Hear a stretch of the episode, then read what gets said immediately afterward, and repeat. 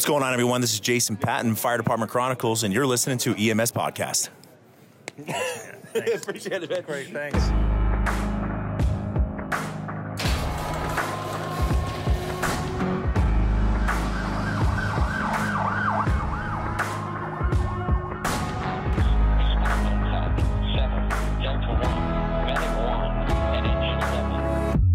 I've always had that desire to help folks.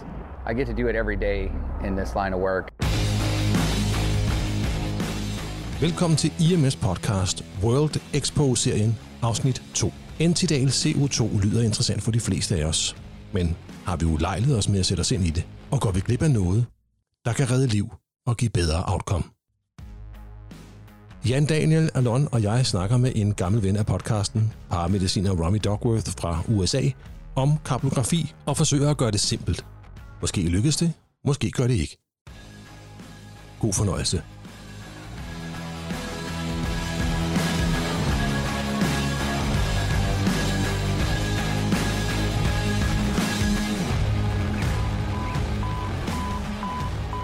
Velkommen til øh, den her øh, anden afsnit af vores IMS World Expo-serie. Tak skal du have. Jeg har Øhm, glædet mig. Det har jeg også. Det, vi skal snakke om i dag, det er jo kartografi, den præhospitale brug af kartografi. Altså mit mål med, med det her afsnit her, det er, at, at der måske er flere, der dykker lidt ned i det, og det er måske på et tidspunkt for flere af vores kollegaer bliver lige så intuitivt, en, altså når man aflæser et, et, et, et, et blodtryk eller en puls eller lidt et EKG, ikke? det er ret intuitivt for os nu. Det vil sige, når vi kigger på det, så behøver vi bare at kaste et blik på, på det, for at have en holdning til, i forhold til den situation, vi står i, hvad det er for en værdi, og hvad den viser os og fortæller os. Ja, måske skal man i virkeligheden også have en, en succesoplevelse med det. Det kan være.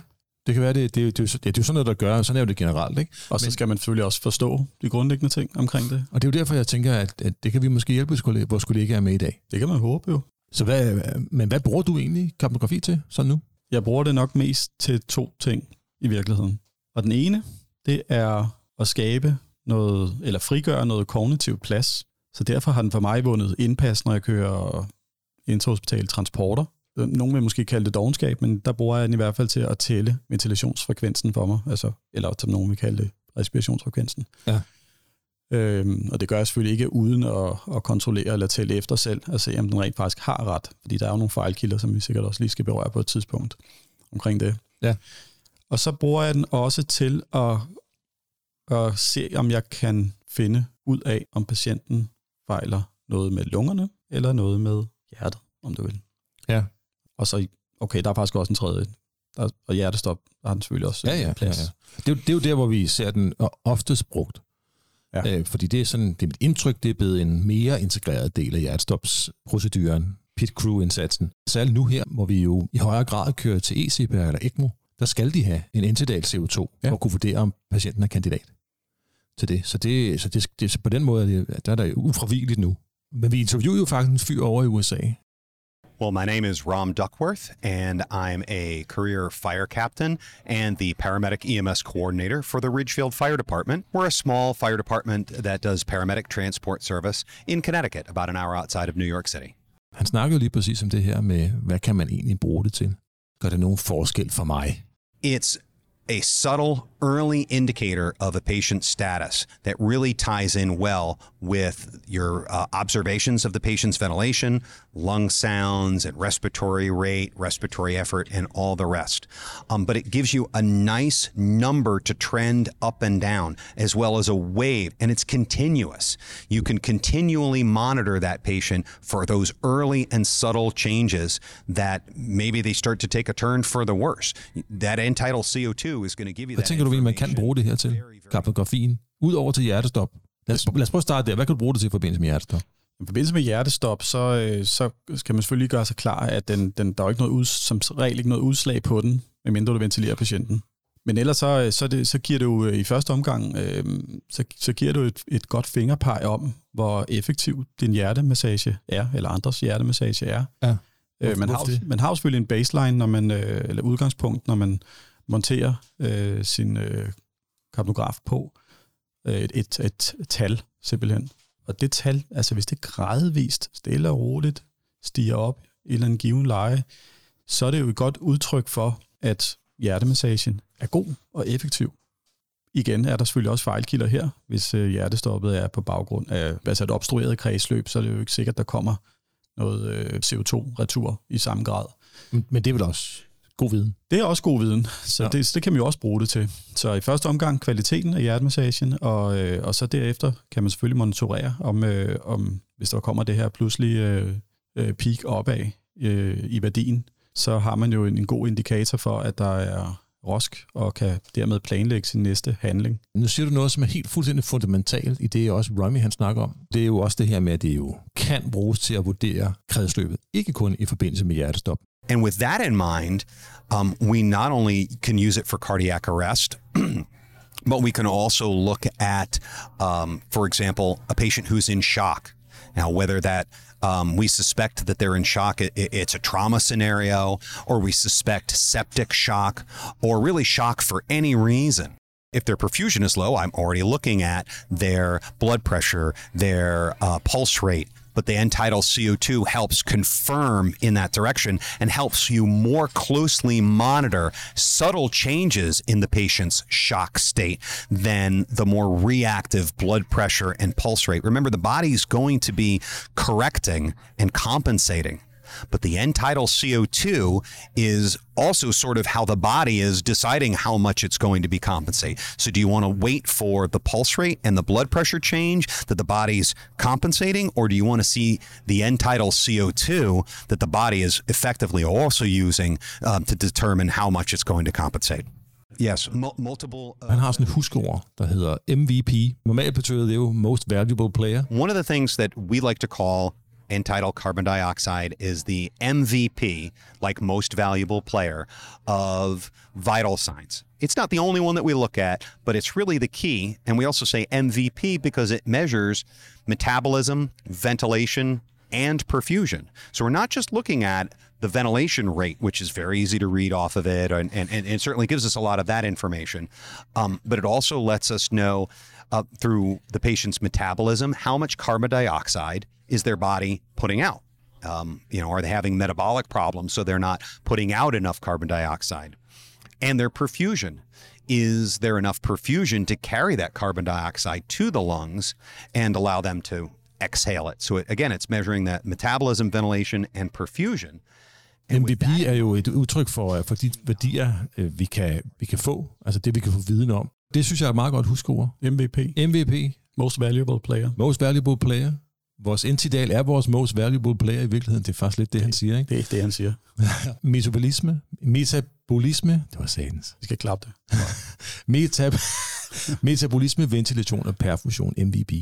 Og så er den en af de andre ting, jeg sådan er stødt på, ikke? Det, er jo, det er jo også den her påstand om, at din binasale aflæsning, altså målingen fra den, både kurven, men, men nok mere værdien, den er ikke valid. Hvor du stødt på det her? Det har jeg hørt mange steder. Nå. At den er ikke øh, både... Øh, altså der sidder jo der sidder nogle mennesker inde på Rigshospitalet og påstår, at alt andet end en, end en uh, intidal på en tube, det er ikke validt. Mm. Ja, det kan være, det er en uh, sandhed med modifikationer selvfølgelig. Basically, it comes down to if you're using the capnography, the binasal um, sensor correctly, then you're going to get good readings. Some of the environmental factors maybe it's not positioned very well. Um, the patient may be fidgeting or moving around, so it's moved out of position. Um, very often. Måling er valid nok, øh, og til, som udgangspunkt, så, øh, så findes der åbenbart studier, som, øh, som viser, at den, det, den, den værdi, du kan få, styrken af, af det, validiteten af, af den værdi, du får fra din binasale karmograf, den er lige så valid og værdifuld som dit blodtryk, som din puls, som din saturation, There are a few good studies that uh, pretty well correlate end tidal capnography with other measurements of perfusion. And one of the things that we're able to do in terms of patients who are in shock, whether it's shock from trauma or shock from sepsis, is use capnography as part of a whole patient picture. Many Men måske handler det ikke så meget om selve tallet, kan man sige. Det handler måske mere om trenden. Vi får sjældent patientens habituelle, reelle blodtryk, også selvom de synes at have det fint. Men vi har et udgangspunkt, en baseline. Det er det, vi har brug for, for at monitorere trenden i det. Ikke? Det er i hvert fald en del af det, og det, det er jo også interessant. Det er lige så meget værdien. Altså, du får en værdi, du kan bruge til noget. Det er ikke sådan, at du bare fordi du får en lav værdi, skal du ikke tro, den er lav. Ellers så kan du ikke bruge til noget. Kun trenden, du kan bruge. Det passer ikke. Det er både kurven og værdien og trenden. Og som sagt, så siger han, at det handler om at sætte den rigtigt på. Og bruge den under de rigtige øh, omstændigheder. Det vil sige, eliminere alle de fejlkilder, der kan være. Der er jo noget med, at man, man selvfølgelig skal sætte den rigtigt på, så den sidder ordentligt. Og så er der noget med, at de, der må ikke være snot og så videre i den. Ja, sekreter, blod Ja, ja, opkast, snot. Ja. Og så, og så er det jo lige så meget, at man er, og det gør vi jo nok ikke i virkeligheden. Altså, men vi skal jo også fortælle patienten, hvad det er, vi gør. Hvorfor, hvad er det her for noget? De, nogle gange ofte spørger de jo faktisk, men det er vigtigt, at vi også fortæller patienten, at nu har vi sat det her apparat på, og det her er noget, der skal måle din udånding, så derfor er det rigtig vigtigt, at du faktisk ikke siger noget lige nu. Ja, for det var en af de ting, han også siger, det, at det der med, at patienten taler for meget. Det kan måske også få dem til at fokusere på at trække vejret stille og roligt. Præcis. Er der andre ting, du, du tænker, der kan være fejlkilder, som vi skal rette op på, inden vi kan få en, en valid måling? Vi skal i hvert fald sørge for, at, øh, at selve hvad hedder det, slangen, som vi øh, forbinder til øh, vores monitor, at den øh, ikke er kinket. Ja, det vil sige klemt over. Ja, og ja. den faktisk sidder rigtigt i, Ja. øh, i indgangen, at man skruer den rigtigt på. Så det er jo ret vigtigt. Det er også det med, at de trækker vejret for hurtigt. Altså, de, ja, de trækker vejret for hurtigt, det er rigtigt. Men er det et øh, problem? Um, very often, uh, the patient is breathing very quickly, which will produce, um, if you will, false low readings. And, and I say that with caution because they're not really false readings. They are correct readings, they're just particularly low because the patient is breathing quickly. So when we teach waveform capnography, we teach one of the first things you need to look at is the patient's ventilation rate.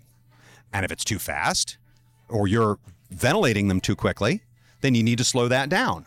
And if they're breathing too slowly or you're ventilating them too slowly, you need to speed that up. We need to correct for the rate first. And we find Handler det virkeligheden ikke om, øh, om tidalerne her? Det er jo lige præcis det, det nok gør, og det er også derfor, at, at Romy han siger, det du skal korrigere først, det er respirationen. Ja. Hvis du skal have en valid måling, og de har en respiration, som ikke er, øh, som er sådan helt ude i tårnen, enten alt for lav eller alt for høj, så skal du korrigere det først, ellers så kan du ikke få et, et, et validt billede af, hvad det er, der foregår. Og det er måske også en sandhed med modifikationer, kan man sige, for det kan være der problemet ligger, og så meget mere grund til at korrigere det som det første. Ikke?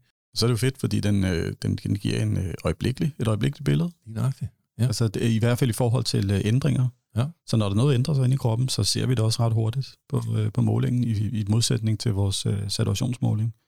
Er det jo en live transmission? Det er en live trans- transmission. Altså jeg, Ja. kunne, jeg kunne sætte en saturationsmåler på din finger, få en sat på 100, og så ellers bare tage kvælertag på dig. Og så vil der formentlig, nej det er måske lidt et overtag, men måske gå 10 minutter, før den rent faktisk begyndte at falde. Jeg ved, ikke, hvor lang, jeg ved sgu ikke helt præcis, hvor lang tid det går, men der går i hvert fald noget tid. Der kan godt gå flere minutter, tror jeg, før at øh, det, der sker inde i kroppen omkring øh, ilden, det, det manifesterer sig ud i fingeren. Ja. Det giver altså i hvert fald ikke en tidlig varsel på ret meget, hvorimod kapnografien giver os en tidlig varsel for det her og nu. Og så er det bare, jeg tænker, når nu den giver så meget information, så er jeg sådan lidt i tvivl om, hvorfor det er, at vi ikke bruger den så meget, som vi gør. Og måske tager jeg fejl, det kan godt være, det er bare mig, der er, øh, ikke har øjnene åbne, men jeg synes ikke, vores kollegaer bruger det ret meget. Jeg har som sagt også selv holdt op med, med, med at bruge den, så det, det er nok, fordi folk ikke øh, måske helt kender til værdien i det her. Altså, hvor meget information kan de egentlig få? Og så tror jeg desværre også, der, der er nogen, der synes, det er for, øh, det er for kompliceret at sætte sig ind i. Til at man, og, og skal, i kontra, skal, hvor meget kan vi egentlig bruge det til? Altså hvis vi har en helt straight up øh, patient, altså positioneret fuldstændig, som vi vil forvente, gør det så den store forskel i virkeligheden? Fordi vi giver dem en inhalation, og så spørger vi, har du fået det bedre? Og samtidig med, at vi kigger på dem, og kigger på vores situation, og oftest så får de det jo bedre. Ja, for det ændrer ikke noget på din behandling. Det ændrer ikke noget på behandling, det ændrer formentlig heller ikke noget på patientens outcome. Så det, man skal gøre, så klart, det er, at hvis man skal lære noget om det her, så er man nødt til at bruge den hyppigt. Ja. Og for ligesom også at få en, øh, en god eller en succesoplevelse med det her, og tænke, det her, det kan jeg sgu bruge til noget, så er man også nødt til at, ligesom at, at, at bruge den i de situationer, hvor det er nemt. I hvert fald til at starte med. Ja. Og der er kolpatienten jo et meget godt eksempel, fordi der får vi jo den her kurve, som er hej-finde-formet. Ja.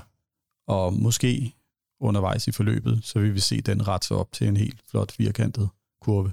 Skønt firkantet kurve. Om ikke andet, så mindre skrånende opad. Men jeg tror netop lige præcis det her med, det handler jo ikke nødvendigvis om at, at, at, at få bekræftet din aktionsdiagnose som kol. Det kan også være for at afkræfte den og pege dig i en anden retning, som du siger der. Ikke? Altså start med noget simpelt, Ja. og så bygger vi på derfra. Det er ligesom med stetoskopi. Jamen, vi, vi stetoskoperer raske lunger, finder ud af, sådan lyder raske lunger. Mm. Og så stille og roligt finder vi ud af, jamen, jamen, det her det er ikke en rask lunge, men hvorfor er det så ikke det? Det er måske egentlig meget interessant det her. Det er meget, en meget interessant brik, jeg kan bruge i mit samlede billede. Som så meget andet, så handler det selvfølgelig om øvelse, det er klart. Og så er der også det der med, at øh, den er stadigvæk en af de mest valide metoder til at verificere, om tuben ligger rigtigt. Ja. Øhm, og det samme med vores, vores øh, lejringsmaske, og det samme med vores LTS-tube, øhm, at vi verificerer, at den ligger rigtigt og fungerer.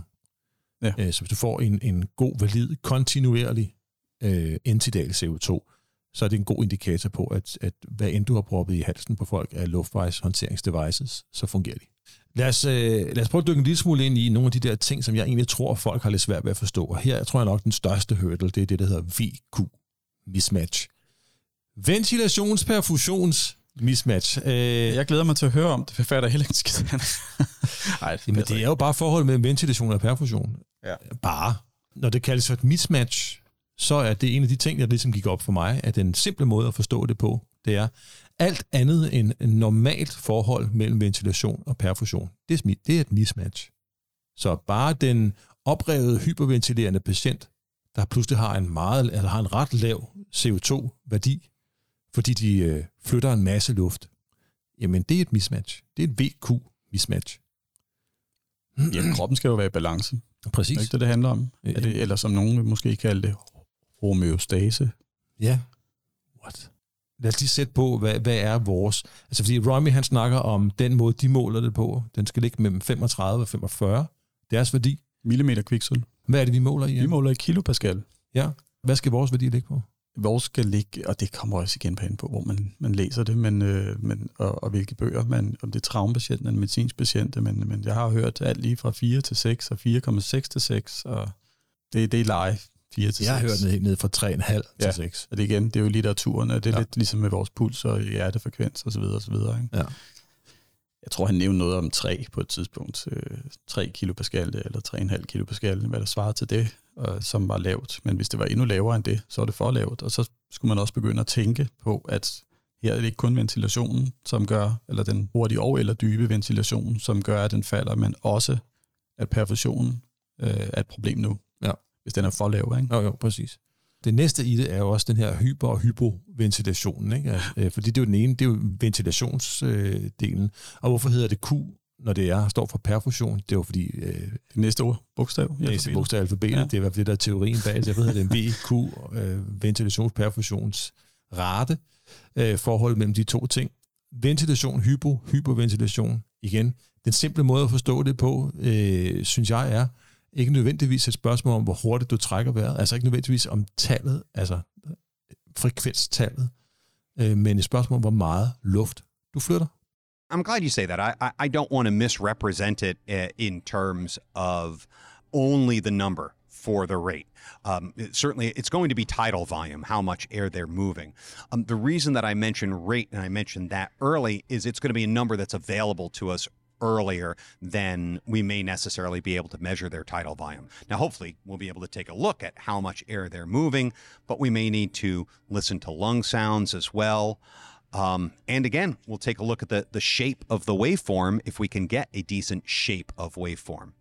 Now, that also is going to be. Og så det sidste begreb, som øh, jo er tæt forbundet med intidal CO2, altså karbografi, det er en simultan VQ-mismatch.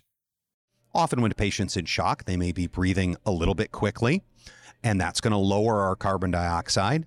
But if you look at the rates and the patient is breathing a little bit quickly, but their carbon dioxide reading is very low, that's not because they're breathing the carbon dioxide off too quickly. That's because um, they're either uh, not metabolizing and putting out enough carbon dioxide, or more likely, if you already suspect a potential shock scenario, that their perfusion is particularly low.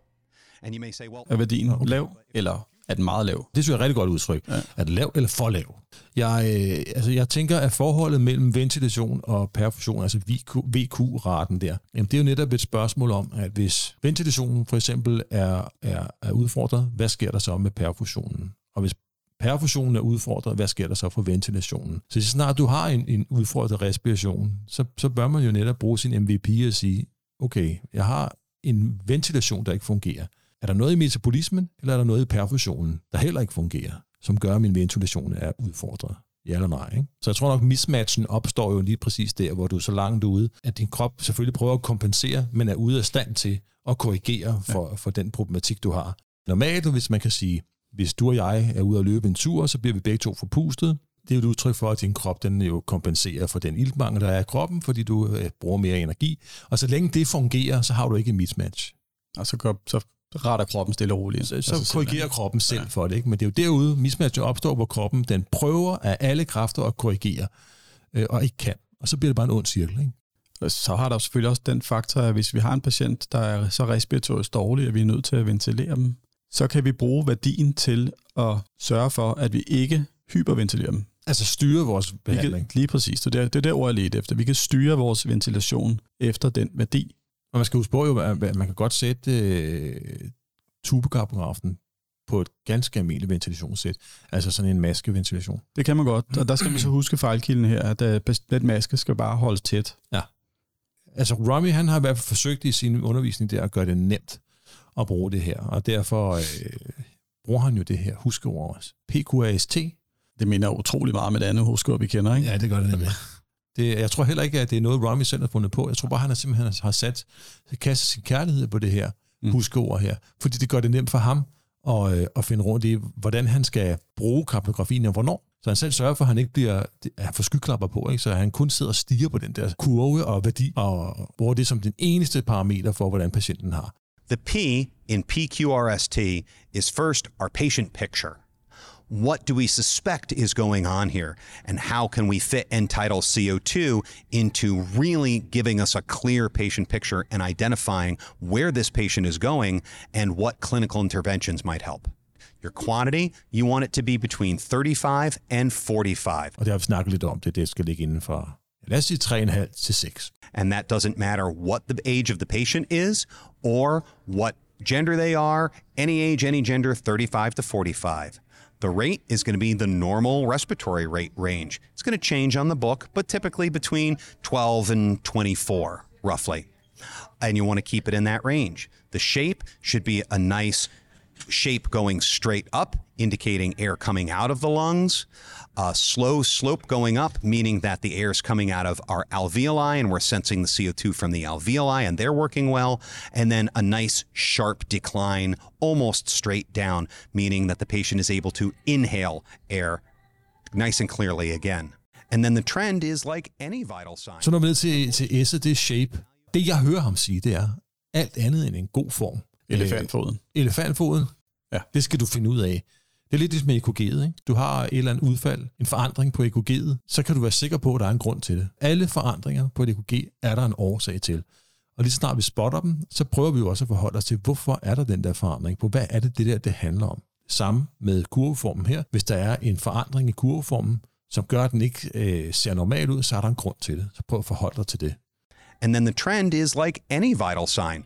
Of course, the biggest value for it is going to be which direction is this going? Are we getting better? Are we getting worse? Are we responding to treatment or do we need to look at another clinical intervention? If someone Det giver jo et fingerpeg for os om, om vi er på vej den, øh, den rigtige vej for patienten, eller altså, det kan jo godt være, at vi gør alt det rigtige, men at patienten ikke får det bedre af det. Mm.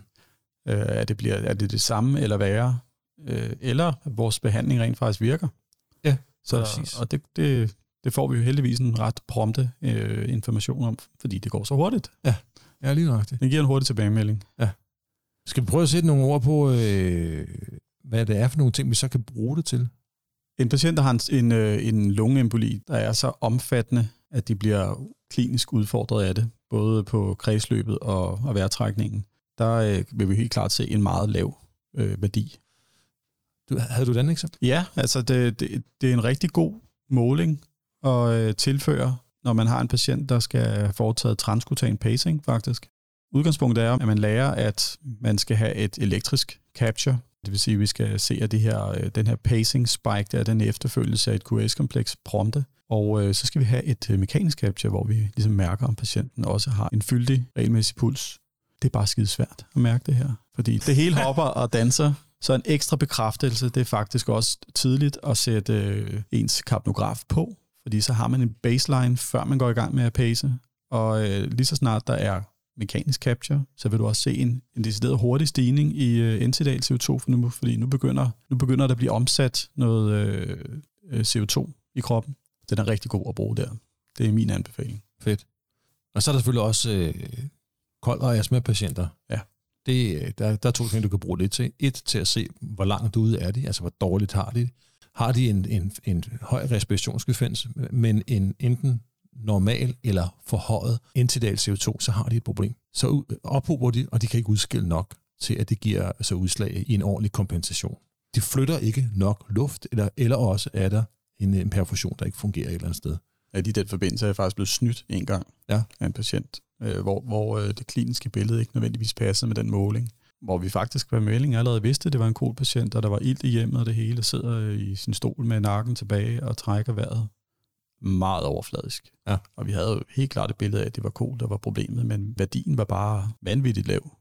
Okay. Jeg tænkte, det passer sgu da ikke det her. Nej, det duer ikke. Kurven, den var også meget lille, fordi det var nogle meget små tidaler, der kom der. Og det var måske i virkeligheden hovedet på sømmet her, fordi øh, den her patient var gået i CO2-narkose, og var så ophobet i sin PCO2, altså den CO2, man måler inde i blodbanen, der var på det tidspunkt så lav en tidal, så patienten kunne ikke udskille nok CO2 til, at måleren kunne opfange det. Så de flyttede simpelthen alt for det hypoventileret i en grad, ja. så, øh, så de slet ikke kunne flytte nok luft. Så der, der gik lidt tid, før det egentlig gik op for os, at det her det, det er helt sikkert CO2-narkose. Det var simpelthen ja. fordi, vi begyndte at spørge lidt til anamnesen også, ja, ikke? Ja. og så begyndte tingene lige pludselig at give mening. Men på den måde skal man også huske at tænke det. Det er sådan lidt omvendt. Men Godt se det, det der. Ja, ja det godt se. Det var, det var et holdarbejde, Jeg tror ikke engang sikker på, at det var mig, der påpegede det. Selvfølgelig var det det. Det var det. Okay, det var det. If you're trying to evaluate, well, is this diabetic ketoacidosis on this patient? Well, if they have, uh, we have studies that have shown us that if their end-tidal CO2 number alone is less than 25, it's more likely to be diabetic ketoacidosis. Where if it's 35 or greater, you know, in the normal range or even higher, it's um, much less likely to be diabetic ketoacidosis. Um, similarly, uh, I had just found out about a, a recent study uh, that was looking at congestive heart failure, and that if the um, end-tidal CO2 reading was 40, 40 or higher, uh, it was less likely to be congestive heart failure. Now again, er der flere situationer, vi ja, der, ja, der er den, øh, vi faktisk også har nævnt før. Den synes jeg, den er værd at fremhæve igen. Ja. Øhm, hvad er det her for noget? Er det en patient, som er udfordret på sin, sin lunge? Er det en lungeproblematik, eller er det en hjerteproblematik? Ja. Hvor man kigger på kurven. Er det en flot, normal, firkantet kurve? Ja. Eller er det en opadskrånende, hejfinde lignende kurve? Ja. Så her er det faktisk super godt. Der kan man virkelig se, om er det det ene eller det andet i langt de fleste tilfælde. Det er altid en sandhed med modifikation. Det er det, fordi måske fejler de begge dele. Ja. Du kan pege i en retning med ja. det her, så du måske er bedre i stand til at tage en beslutning, eller i hvert fald måske tænker nogle andre tanker. In addition to cardiac arrest, um, head trauma, where we need to keep those ventilations in that Goldilocks zone for patients, where we're, we're still managing the, the ventilations, um, but also measurement of septic shock, traumatic shock, or any kind of shock, low end-tidal CO2 reading, um, if, if their ventilations are in the normal range. A low end-tidal CO2 reading is going to indicate that they've got poor perfusion. So that's going to help confirm and let you really closely monitor their level of shock. So you can see very easily are they trending down? Are they getting worse?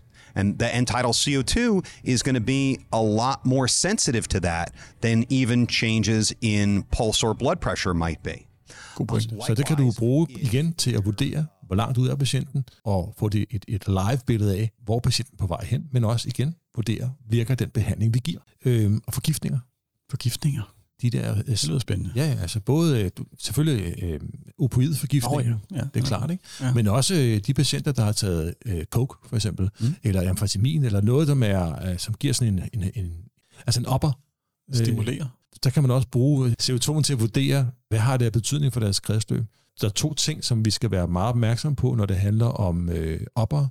Det er, at de kan få hjerte, altså arytmier, mm-hmm. og så kan de få den her hypertermi, malin hypertermi, ja. altså sådan en ondsindet hypertermi, ja. så temperaturstigning, som man ikke kan slå ned. Øh, det vil jo give en meget høj værdi. Hvis de har en metabolisme, der bare blæser derud af for fuld hammer, øh, fordi de har indtaget en eller anden euforiserende stof her, så giver det et indblik i, hvor langt ude er de i deres forgiftning lige nu. Men hvad er det, der stiger? Ja, Altså pulsen, den stiger, den stiger. fordi kroppen den begynder at arbejde mere og mere og mere og mere. Får de en, en ergorytmi, og så har vi vil have en CO2, som er faldende. Øhm, det giver mening. og de vil trække røret hurtigt. Så de har en simultan VQ-mismatch. Mm. Der er i virkeligheden et utal af, af situationer, man skal bruge det til, men jeg tror nok, at vi skal ende dermed, hvor vi tænker, nu, nu er brugen af kapnografi nemmere for mig. Så skal man nok derud, hvor man bruger kapnografien til de svært syge patienter, for at kunne vurdere sin behandling og vurdere patientens tilstand. Krampepatient. Krampepatienter, ja, høj grad. Der Mm. mm. skulle bruge. Hvad, hvad, hvad, tænker du, man vil få der af, af værdier og kurver? Ja, man kan forestille sig situationen i hvert fald, hvor man har en patient, der har krampet, men, øh, eller i hvert fald lige holder en lille pause. Øh, statuspatienterne, status epilepticus. Hvad, hvad vil du så se for en, en, hvad tror du vil se i forbindelse med en krampepatient? En, en måling? Jeg vil se en, øh, en øh, høj og stigende interval CO2, Hvorfor? Fordi de, øh, deres vejrtrækning bliver påvirket af det Ja. her. De, øh, de, de trækker formentlig vejret i en eller anden grad, men øh, ikke særlig effektivt. De flytter for lidt. De flytter for lidt luft, det vil sige alt det CO2, der skal udskilles inde i kroppen, hvor der formentlig er en øget omsætning, jamen det hober sig op. Og hvad vil du så se for en, en, en kurveform?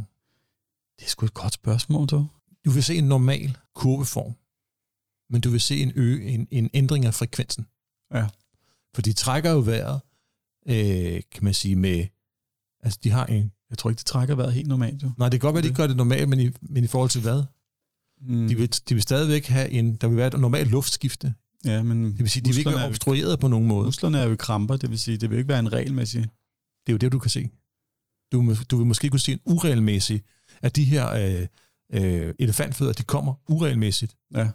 Eller og nok måske kommer for hurtigt. Ja, så kurveformen vil egentlig være normal. Den vil være normal, men du vil kunne se noget på frekvensen. Ja. Øhm, og det er jo også det, blandt andet det, du, udover at, at, at de, vores, vores øh, binasale kapnograf kan måle frekvens, så kan du altså også bruge kurveformen til at se frekvens. Det er rigtigt. Øhm, Og størrelsen af tidanen. Altså i virkeligheden kan du ikke rigtig se størrelsen af tidalerne. Altså hvis kurven bliver bredere, så siger det jo bare noget om, hvor længe patienten er om at ånde ud, og dermed måske også lidt om, hvor meget øh, luft man reelt flytter. Ja. Men det du kan se, det er indholdet af CO2 i udåndingsluften. Altså det vil sige, jo højere kurven den er, jo mere CO2 i udåndingsluften er der tale om, og omvendt ved lavere værdier. Ja. Men selve tidalens størrelse, det, det, er lidt, det er lidt svært. Der er du simpelthen nødt til at se på patienten, for at se, hvor meget luft de egentlig flytter. Så det er en klinisk vurdering. Afslutningsvis, Jan, så lad os prøve at, at sammenfatte det en lille smule her. Min holdning er, se på, hvor meget luft der flyttes, Ja. og forhold dig til det. Så har du billedet af, om der er hyper- eller hypoventilation. Det er ikke kun et spørgsmål om frekvens, det er et spørgsmål om mængden af luft, altså tidalerne. Og så forhold dig til den her MVP, Most valuable player. Most Valuable Player, men også metabolisme, ventilation og perfusion. MVP, det er de tre, Tre ting, du spillere, får. ikke? Tre vigtige spillere, som du får information om, når du bruger din kapnografi. Og så det her huskord, PQRSTU, nej ikke U, PQRST, som står for Picture, Quantity, Rate, Shape og Trend. Og i det, der ligger jo også de her fejlkilder, som vi skal huske. Ikke? Vi skal hjælpe patienten til at forstå, at de har et device på nu, som gør, at de skal helst ikke tale. Ja. I hvert fald en periode, så vi får et mest valid måling som muligt. Ikke? Så eliminere fejlkilderne Yes, for sørg at få for, en valid at, måling. præcis. Ja. Sørg for, at øh, selve slangen er uden kinker og uden sekreter. Husk, du kan bruge det til to ting. Du kan se, hvordan patienten har det, og du kan se, hvordan din behandling den virker. Ja. Om din behandling virker.